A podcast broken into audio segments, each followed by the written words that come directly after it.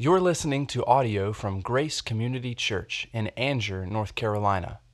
More information about Grace Community Church can be found at graceccnc.org. Thank you, Josh. Thank you, team that's going over to Isola. I'm so excited whenever people from Grace get to go over and see what the Lord is doing in Italy, a place that uh, long ago rejected the gospel of grace. It's pretty amazing. So we'll be praying for all of those guys. Uh, Summer asked me this morning, I told her I was so excited that Michael, my son, and his family were there last Sunday morning. And then I told them they were in Europe for a trip, and she said, Are they going to get to go to L'Abri? And I said, Well, they're there today. So I'm excited about all things going on over there. And at least for this time, I'm glad it's them going and not me on that uh, trip. That, that I've been on the plane this week. Our daughter, Sarah, uh, had surgery this past week, and Allison is still with her. I went out for a few days and came home yesterday. Well, think about thinking about the, the wonderful work of evangelism that they do at Isola in central Italy. Let's position and ask you to think about two people that you consider to be very good people. Could be people you know, or could be pe- people you know of. And then think about two people that you would consider, well, if you were honest about it, you would consider them evil because they truly wish harm for other people. Not just bad people, but evil people. So here's the question Did you think about people that you know personally, or did you think about athletes, politicians, entertainers. It just seems natural in our time to depersonalize uh, those whom we want to think of as evil. And it might be uh, if we're thinking about someone being evil, let's, let's, let's don't get to know them. But it's maybe equally difficult to think about somebody that you know well as being a really good person because we know all of the mistakes, we know all of the, the, the, the tendencies that they have to do things that are not that good. And if this is so that we're just, we spend our time depersonalizing others, then it should give us pause when we think about evaluating ourselves. The more we think of others as evil, the more likely we are to think of ourselves as good, and then to fall into the worst trap of all in our relationship with God, which is self righteousness. This morning's text is Habakkuk 2 6 through 20. So if you're brand new, just a teeny bit of context. We've been talking about this every Sunday, it's a five week series and this is week four. The purpose of this book was to prepare God's people in Judah for difficult times that would soon come. Within 15 years, the Babylonians would come into the land and cart some of the people off to Babylon. Some of the brightest, like Daniel and his three friends, would come just within about 10, 15 years. But then within 25 to 30 years of Habakkuk writing his prophecy, the city of Jerusalem would lie in ruins, including the temple that the people were sure that God would never allow to be destroyed. All of this was coming in the very near future.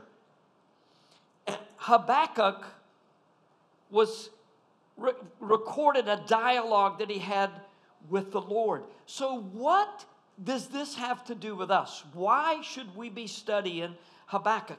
Is America equivalent to Israel? Have we been a righteous nation and now things are not going so well, or at least in the ways of God, and so we think, man, we got trouble coming? Uh, well, first of all, let me just say America is not Israel. I know I will make people upset. It's never been a godly, nearly as godly a country as you think we are. Most of the founders were deists, they weren't Christians. They believed in one God, but they weren't believers in Jesus Christ. George Washington, who wrote all the time about God, only used Jesus' name one time in his writings, and he was a prolific writer.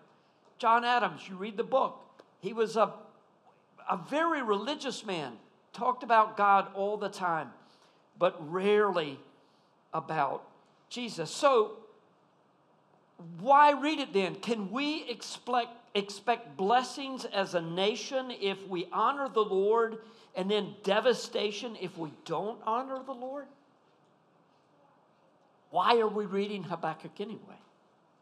Well, it's not we are equivalent to Israel as a nation, but there are patterns in this book that speak to our time. I've been hinting at this uh, for several weeks, but there are three different levels that it seems to me that we have in our interaction with Scripture. When we first get saved, we recognize the incredible things that God has done for us. So, with this first stage, we could call blessing. God has blessed us. Everywhere we look, God is doing something great for us. We're excited to read such verses as Psalm 84 11, which says, The Lord God is a sun and shield. The Lord bestows favor and honor. No good thing does he withhold from those who walk uprightly. The God of the universe has done all of this for me. We take John 3:16 and we say, God, for God so loved Brad that he gave his only begotten son, that if Brad would believe in him, and that's legit, it's legit to do that. We're, we're caught up with what God has done for us. It's the bliss of childhood, and we expect always for God to do not only good things, but what we think of as good things for us. The second stage of Bible understanding maybe could be best summed up with the word context. We learn that context is important, and so Psalm 84 does not mean, 84:11 does not mean that uh, if I am serving the Lord and I get sick, that the Lord will heal me or that He will provide for me in all the ways that I think would be consistent with middle class American life. In this stage, we, we try to make sense of how the Old Testament and the New Testament are different and how they are alike. What about the big ideas in Scripture, the big themes of Scripture, such as covenant and redemption and identity with Christ? And here's a big one the righteous one shall live by faith. This stage can actually be discouraged when you find that you can't interpret Scripture as freely as you did when you were a new believer. That you say, oh, okay, well, maybe that doesn't apply in the way that I, and I was really counting on it because I've got something coming up that I wanted the Lord to do for me. But there are some beautiful things as well. It's comforting to realize that God is sovereign and that His not only are higher than my ways and His thoughts than my, but they're better in the long run. Sometimes it doesn't mean that it will go well with me, but when we see God working in the ways that He does, well, we can praise Him anyway. We make discoveries in this stage, such as, as, as how we see that almost every time you see suffering in the New Testament, you see the word glory close by. So that there is purpose and meaning in suffering. There is purpose in all things, in fact, even difficult things. The third stage in our interaction with Scripture is to realize that this is not so much it's not so much about God doing all of this for me, but the primary discovery after all these years of being his, in His Word are that the patterns and rhythms that God has designed and established to be in life are meant to work for our good. And find these patterns in our personal lives, in the church, in the nation, and in history we discovered that when people live according to biblical principles, things tend to go well for them. That includes individuals and nations. When we don't live according to biblical principles, well, trouble is sure to follow, and that's both personally and as a nation. And when you look at the way God works in the world and you say, but wait a minute, we're better than those guys. How can you use them to punish us? Punish us? Well, that's where Habakkuk is helpful.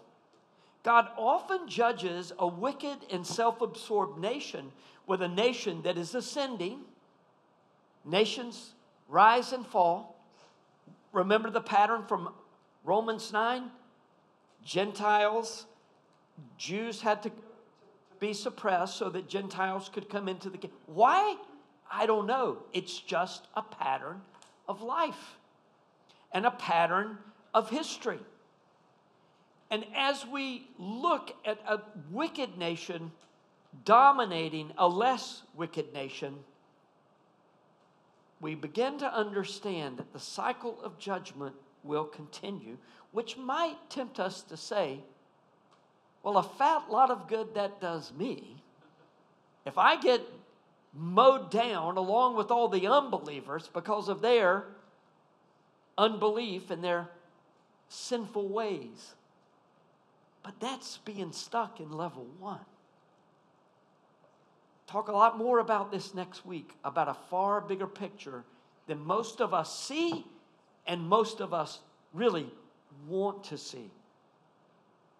The benefit to discerning patterns that are in creation and in our relationship with God is that we come to understand that this is not our story. It's not my story that is blessed with God's presence. Oh God, how wonderful of you to enter my life and do all these great things for me.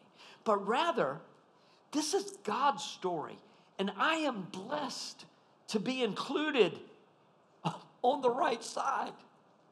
It is not that I am a pawn on a chessboard, but I am a key player in the kingdom of God that will last for eternity. Now, look, how God chooses to use me might not be the role that I would have chosen for myself, but I have to trust Him and realize that He sees more than I see. Habakkuk 2 6 through 20 is where we will find Yahweh telling the prophet that although Babylon appears strong and invincible, the time will come when those who are oppressing Judah will be punished by the Lord. Those who are proud and on top of the world right now will realize how vulnerable they are and how God will always receive glory.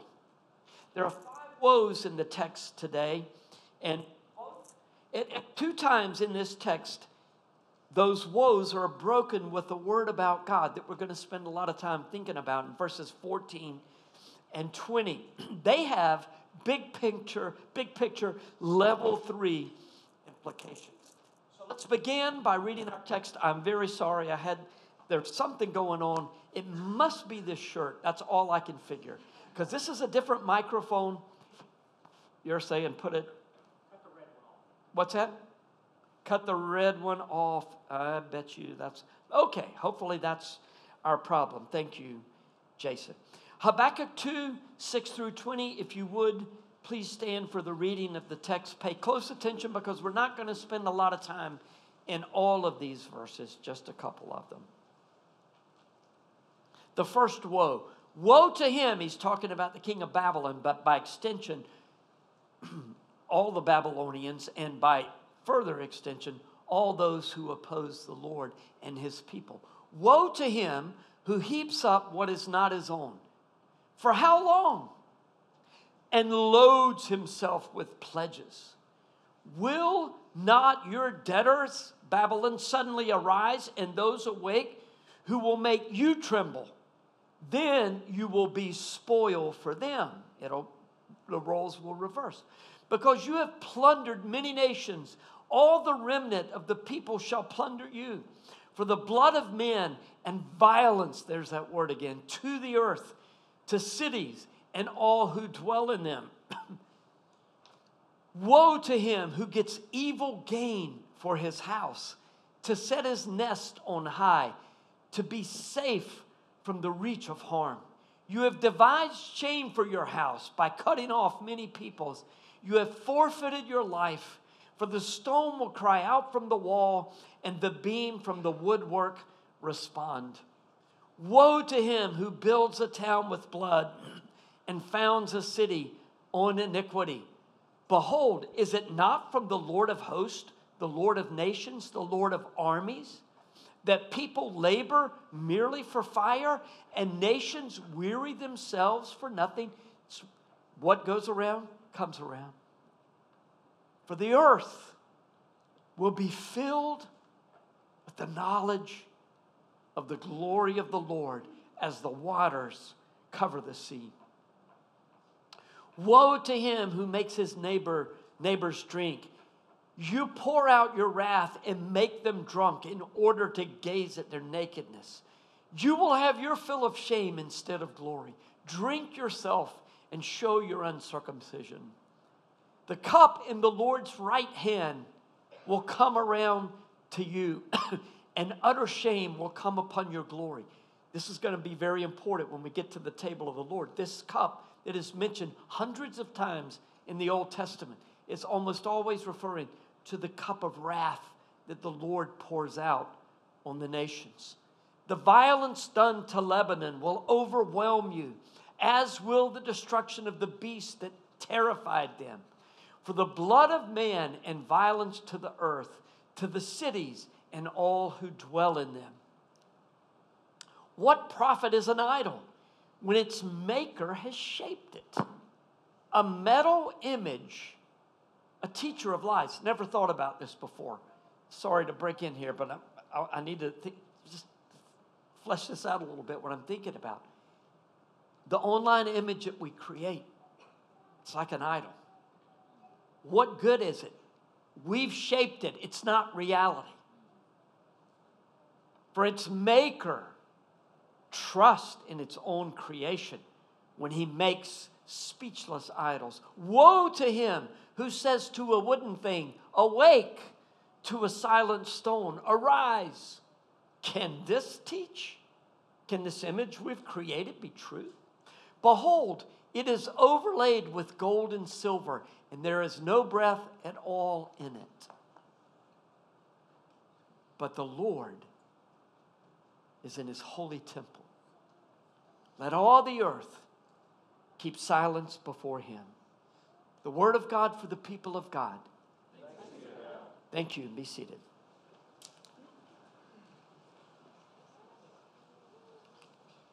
This past week, I, when I flew out to Austin, Texas, to be with Allison and Sarah, I took an Uber in to the house and um, to, to Cyril's place, and my driver was in a Tesla. I said, Wow, oh, this is the first time I think I've ever been in a Tesla. And he's one of those big personalities. He said, Welcome to the future, my friend. You know, and it really was like being in the future in this car, you know, the, the screen. It was pretty impressive. But uh, I asked him what else he does, and he told me, and he said, What about you? I said, I'm a pastor. And he's like, Oh, I have a question for you then. And I really appreciated, you know, him engaging me this way. But he said, How, how will religion respond to all the scientific discoveries and technological advances? And I'm like, Well, now, let's think about that for just a moment. If God exists, you, what you're really asking is, how will God adjust to the culture? And that just doesn't seem to make sense to me philosophically. I can't respond to that scientifically. Uh, I can tell you that there are a lot of really bright scientists in our church who believe that Jesus was resurrected from the dead. And we had a really interesting conversation. And again, I just appreciated his willingness to engage. I could tell at times, there were several times that he stopped and was reflective. Now, if he knew where I was pastoring, I probably wouldn't say it because I wouldn't want him to see this and think in any way that I'm, I'm, I'm, I'm dismissing his conversation. It was very important. We'll, we'll come back around to this in the message. Our text tells us that God works in such ways that all will come to know him. Whether men and women bend the knee both now and later, or only later, the glory of the Lord will fill the earth.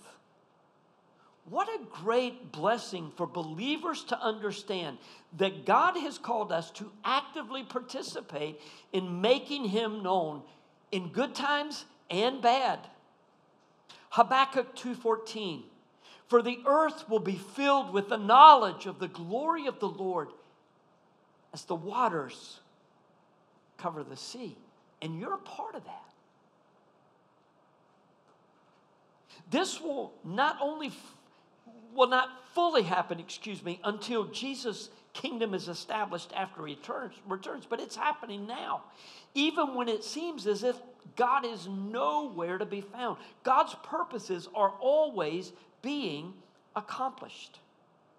The Hebrew understanding of knowledge implies a personal knowledge not just an accumulation of facts.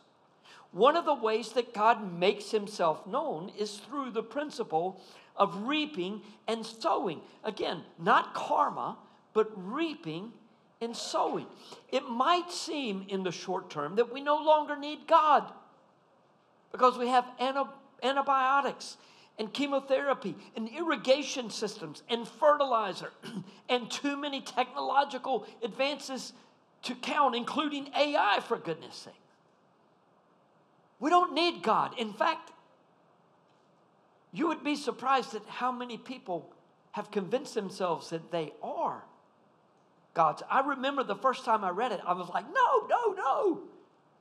In Time magazine, many years ago, when they started talking about technological advances and, and AI and how it would come to singularity in the future, where Machines take over a machine and man becomes one.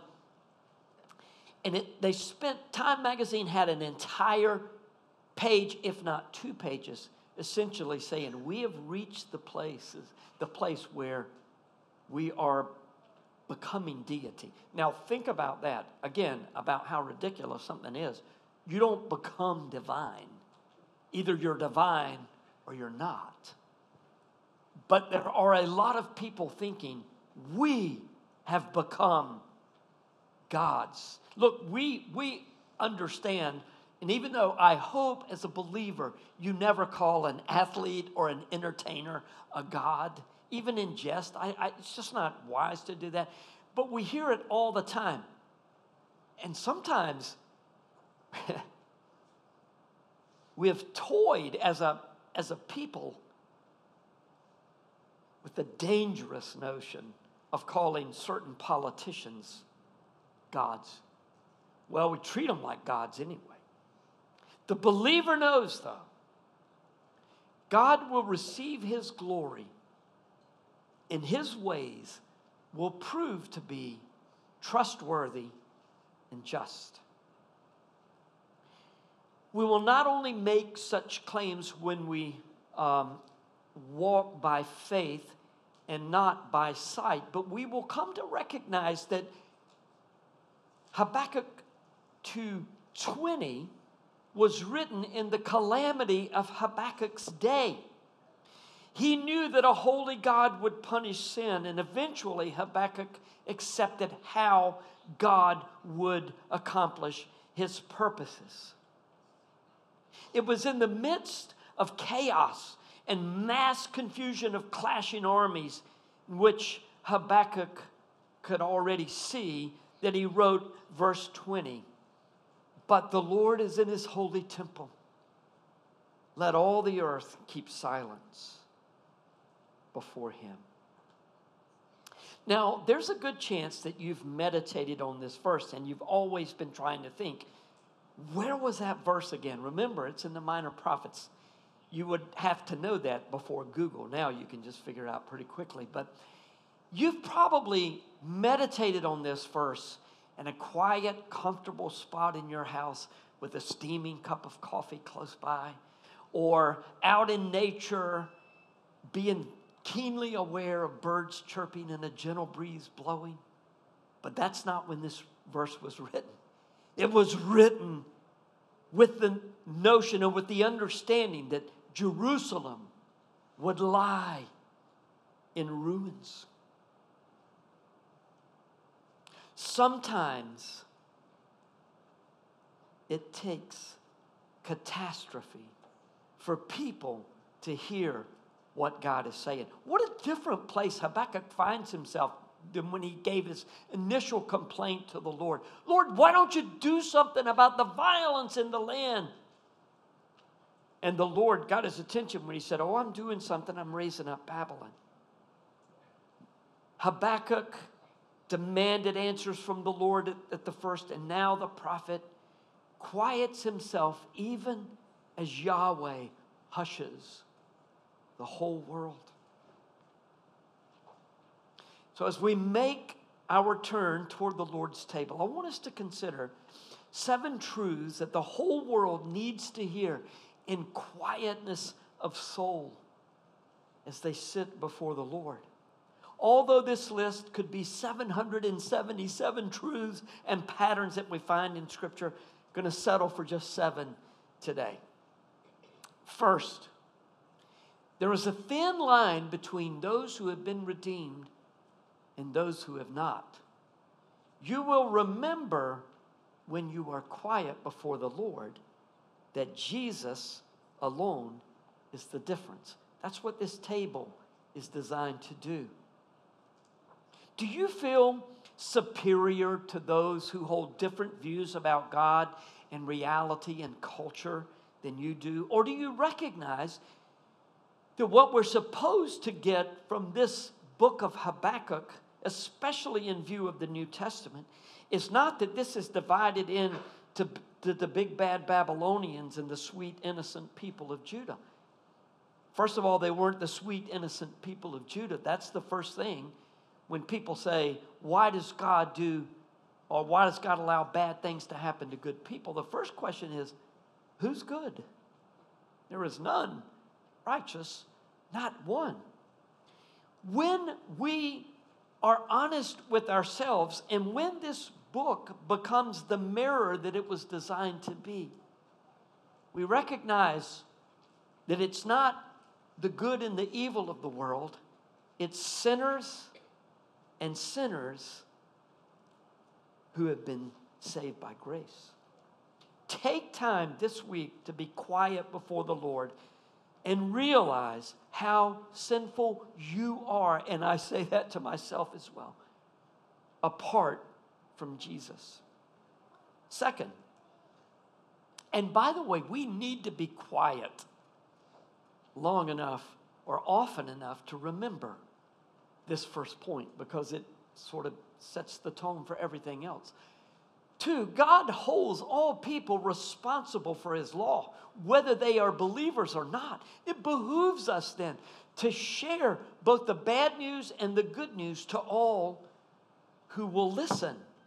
The key is getting them to listen. As comforting as it is to know that we will live for God, with God for eternity because of Jesus, some that we're connected with do not know that Jesus died to save sinners. We need to seek to gain an audience with them, as Paul did, both with the religious and the non religious alike, because religious people who don't know Jesus need him just as much as carousers. Third, here's a big lesson from Habakkuk. How do empires fall in patterns that we see in Scripture? Often they decline gradually and then fall all at once. Put your hope in Christ, not in politics. Now, you need to understand, I am not saying don't be interested in politics, don't care about politics, don't do what you can do to make this nation a better place. Absolutely. I think about it every day. I think about it a lot. But we've got to quit trusting in politics. Wait till you see Habakkuk's posture next week. It is a posture of trust, and it's a posture of waiting for the shoe to drop. Our nation has been blessed with freedom. So we're tempted to believe that we are the masters of our fate and the captains of our souls. And one of the things you might have missed in Habakkuk 1, I didn't emphasize it in the sermon, we talked about it in home group. Josh Tate said this, and I thought, how did I miss that? Preaching about that. God ordained the Babylonians to punish the people of Judah. It was his doings. What can we do about our land? We are responsible to do everything we can, just like Habakkuk was doing. But we also have to recognize that God has his ways and also to recognize that we, when we think we can turn it all around if we just do the right thing politically, it's such thinking that brought this trouble on us in our land to begin with, which we'll deal with in the next few points. But again, don't hope in politics, put your trust in Jesus. Fourth, the destructiveness of oppressors will eventually turn into self destruction. Trust that while God has not promised to be fair, he will always be just as he must. See, fairness and justice, that's kind of going from the first level to the third level. In the first level of your interaction with Scripture, you think everything's got to be just right. By the time you get to the third level, you realize, man, there's a lot going on that I just don't understand and it doesn't seem fair, and I don't know why God would allow this, but I know that He's just and that He will always do the right thing. Many historians and sociologists say that the seeds of destruction were embedded in our nation's original documents of freedom. Ultimate individual freedom, or as we desire, require today, supreme individual autonomy will inevitably lead to self destruction. It is plain and simple. You can't handle the freedom. Not at that level. You're just not able to stop your impulses. It's why the founders, whether they were believers or not, understood that without self accountability, freedom will not last. It just can't keep going forever because we will begin to eat ourselves alive with freedom. What can we do other than wait for the inevitable? The righteous shall live by faith. Know that God will always be just. More about this next week. Fifth, so, moving from nations to individuals, how do people change or come to Christ? Often, not always, but often it happens gradually and then all at once. Be patient with your family and friends and do not attempt to force what God alone can do once He gets their attention. So, let me ask you about your family and friends, those who never believed or those who have walked away, do they know what you believe about the gospel? Yeah, if you're concerned about them, they know what you believe about the gospel. There's a place for sharing the truth again, and there's a place for trusting God to get their attention without you continually urging them to trust the Lord. Sometimes when you try to force your loved one to believe, you end up pushing them toward those who will believe and affirm, excuse me, those who believe what they believe and will affirm their beliefs. So, what to do? Be patient and pray that God will give them repentance and faith. Don't speak only words of judgment. Leave that to the Lord. There's plenty of it in His Word, and it's already been said, and they know it in our culture if they grew up in a Christian culture. But avail yourselves of opportunities to help them get back to the light. But know that not every encounter is an opportunity. You think about it a lot. Some of you probably you do it at work. Oh, that's a good. You know that reminds me of the Lord. And you're constantly making connections. You don't always need to make those connections. Above all, love them. You might discover that you will gain opportunities by living a quiet witness, which leads to the sixth point and a really important one. Pursue and practice intellectual hospitality with unbelievers, not political and religious debate. Don't be constantly wanting to talk to somebody about the political issues of the day. Although I know many of them are moral, I get that, I understand it. Many do not understand how flawed their belief systems are until they are quiet. Help them be quiet and think about eternal matters. Now, when I say quiet, someone told me between services, man, I really needed to hear that. My mind goes 100 miles an hour. It's constantly racing, and I get that too. So why prayer is such a difficult discipline for me. I'm constantly thinking um, about any number of, of things. But this kind of quiet is not necessarily just sitting alone in silence, although that would be a good discipline for all of us to practice. Let me know how it goes, okay? And then I'll think about it maybe. Here's a question Do you have enough confidence in God and His ways to engage people on level ground, gently helping them by the power of the Holy Spirit? to see the fallacies of their thinking. It's no wonder our world never wants to be quiet. Because then you have to deal with the possibility that God exists and that I'm accountable to Him. I've found that while we hear many attacks on the gospel and on biblical morality, people who don't know the Lord are often curious to know the basis of our thinking and will happily engage us with open conversation. But if we try, try to force our beliefs on them, they're more likely to be interested in shouting us down and then looking back to their tribe to help them, help affirm them that they, no, this, that's just crazy what you're saying. And you think it's not true. Well, listen to all of these people.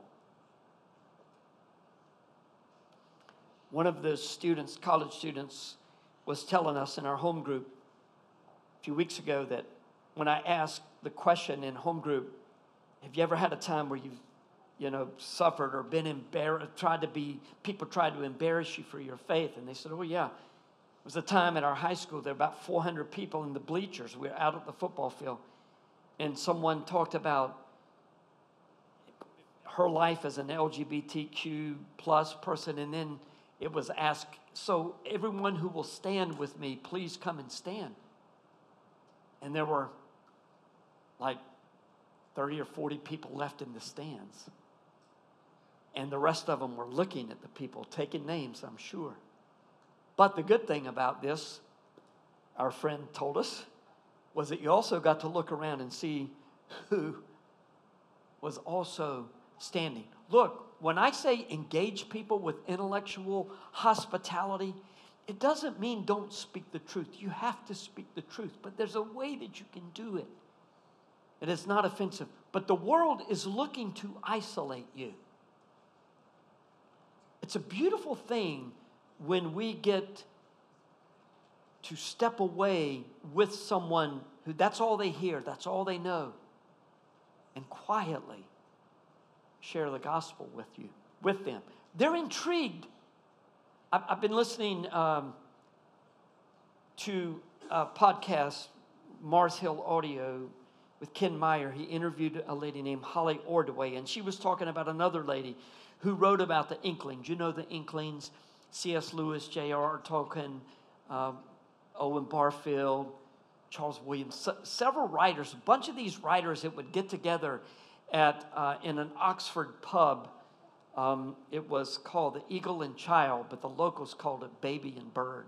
I've learned all of this. And they would meet in, in a room in the back called the Rabbit Room. And they would just read their uh, writings to one another, and they were able to help sharpen each other. But there was also a great deal of encouragement in these meetings. Uh, it was very collegial, and they were op- open to talking about things that maybe made them a little bit uncomfortable. And so that's the point. When the Lord says, Let all the earth keep silence before him, the Lord is in his holy temple, be quiet. That ride from the airport to downtown Austin the other day was kind of, it's like a holy hush in there. It's not that we'd talk and then there would be three minutes of silence, but you could tell the wheels were turning.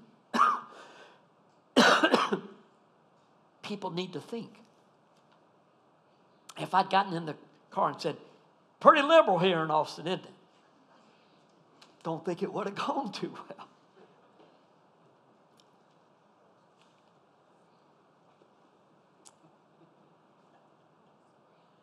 When you're shouting at people, when everything is political in nature, a lot of times it's all people need to be turned off. The more, and, and they want to fight, and the more invested they are in the fight, the less likely they are to listen. It's why shouting at them won't work.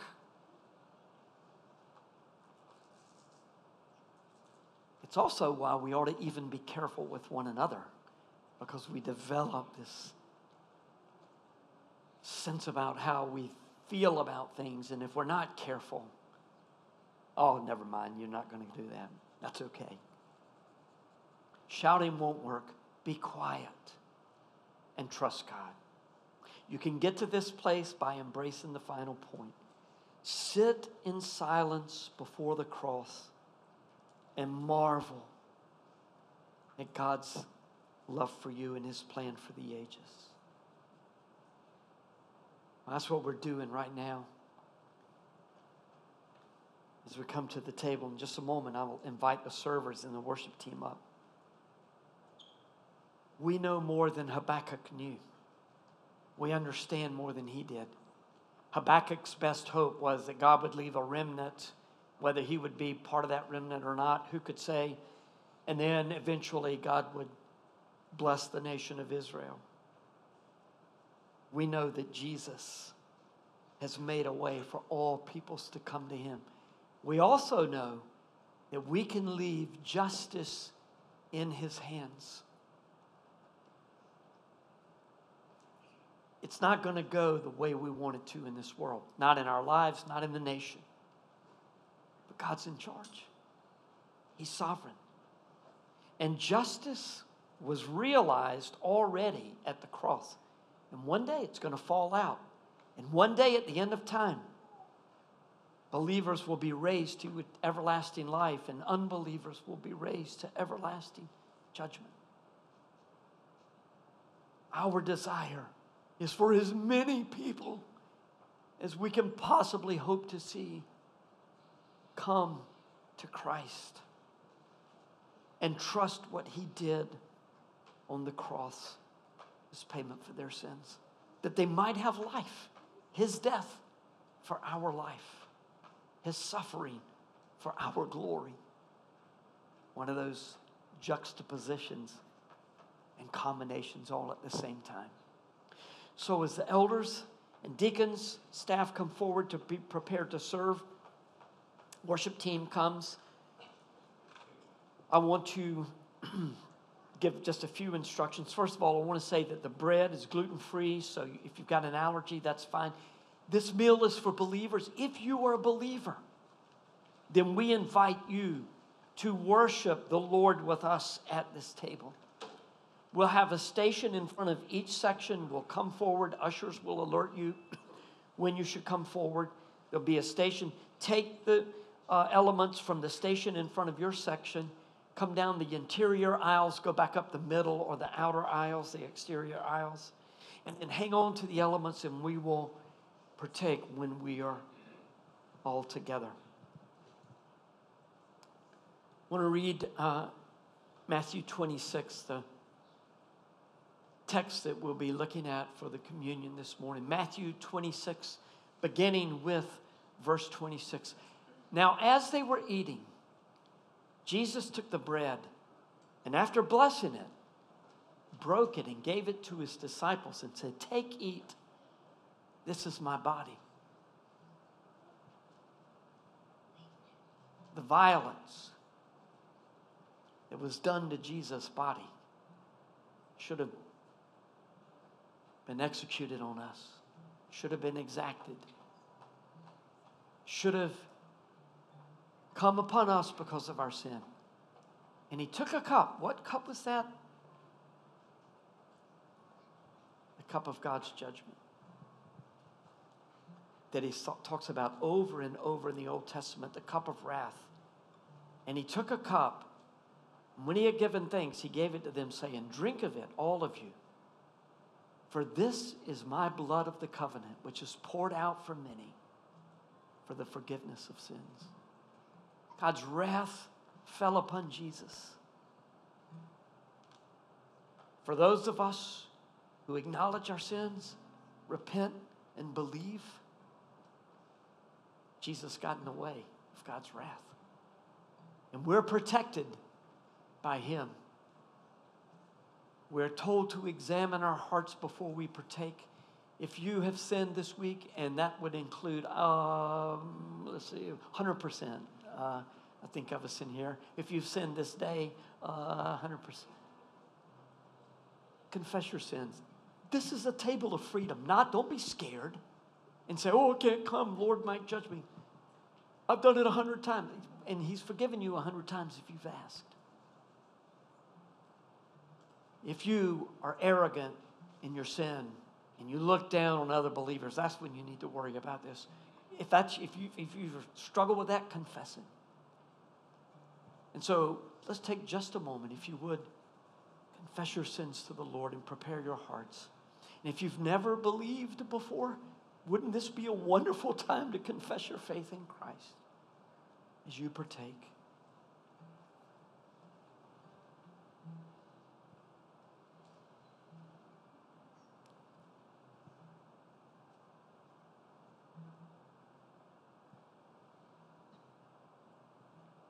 Father, we confess we are sinners. And we confess that we believe that Jesus died in our place. And as we partake, we're reminded the just shall live by faith. The righteous one will live by the righteousness that God has instilled in him, given to him, pronounced upon him. We believe. Help our unbelief. Jesus' name, amen. Thank you for listening to audio from Grace Community Church, located in North Carolina. Feel free to make copies of this audio content to share with others, but please do not charge for those copies or alter the content in any way without permission. For more information about Grace Community Church, go to graceccnc.org.